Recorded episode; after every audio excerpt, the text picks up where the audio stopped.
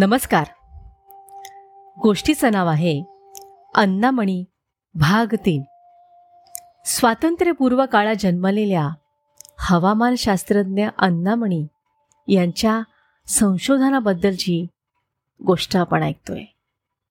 हवामानशास्त्राच्या क्षेत्रात अतिशय मूलभूत संशोधन करणाऱ्या अन्नामणींना जे काही काम करून ठेवलंय ऊर्जा क्षेत्रामध्ये भारताच्या प्रगतीमध्ये त्यांनी जो मोठा वाटा उचलला आहे त्या सगळ्या त्यांच्या प्रयत्नांची गोष्ट आपण ऐकतोय.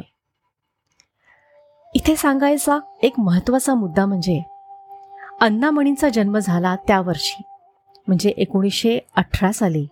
आपल्या देशात स्त्रियांचं शिकण्याचं प्रमाण एक टक्क्याहून कमी होतं.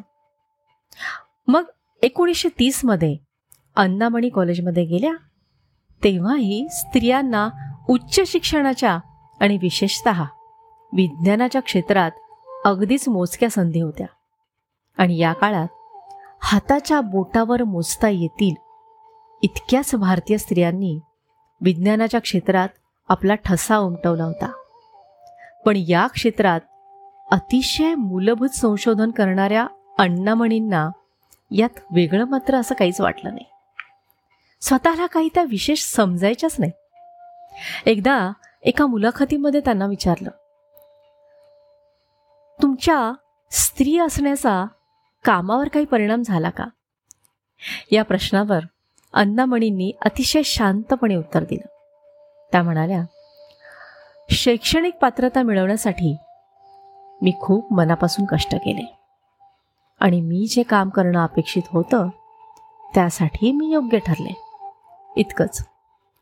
पण उपकरण हाताळण्यामध्ये किंवा मोजमापं घेण्यामध्ये त्यांची किंवा त्यांच्या महिला ज्या अधिकारी होत्या वैज्ञानिक महिला सहकारी होत्या त्यांच्याकडनं काही लहानशी चूकही झाली तर इतर वैज्ञानिक.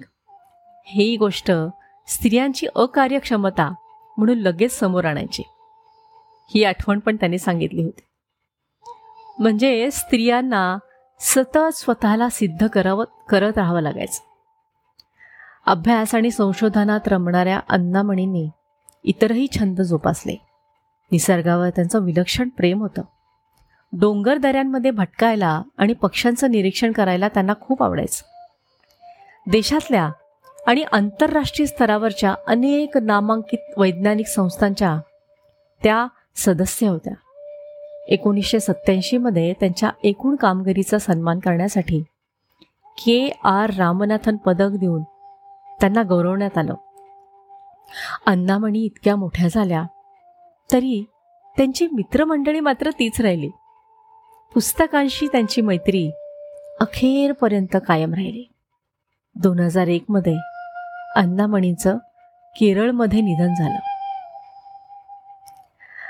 आता तुम्ही विचार करा अन्नामणींच्या या कथेतली कुठली गोष्ट तुम्हाला सगळ्यात जास्त आवडली? आणि विज्ञानाच्या क्षेत्रामध्ये कुठल्या विषयाचा अभ्यास करायला तुम्हाला आवडेल? स्वतंत्र विचार करायला तुम्हाला आवडेल? नक्की विचार करा. धन्यवाद.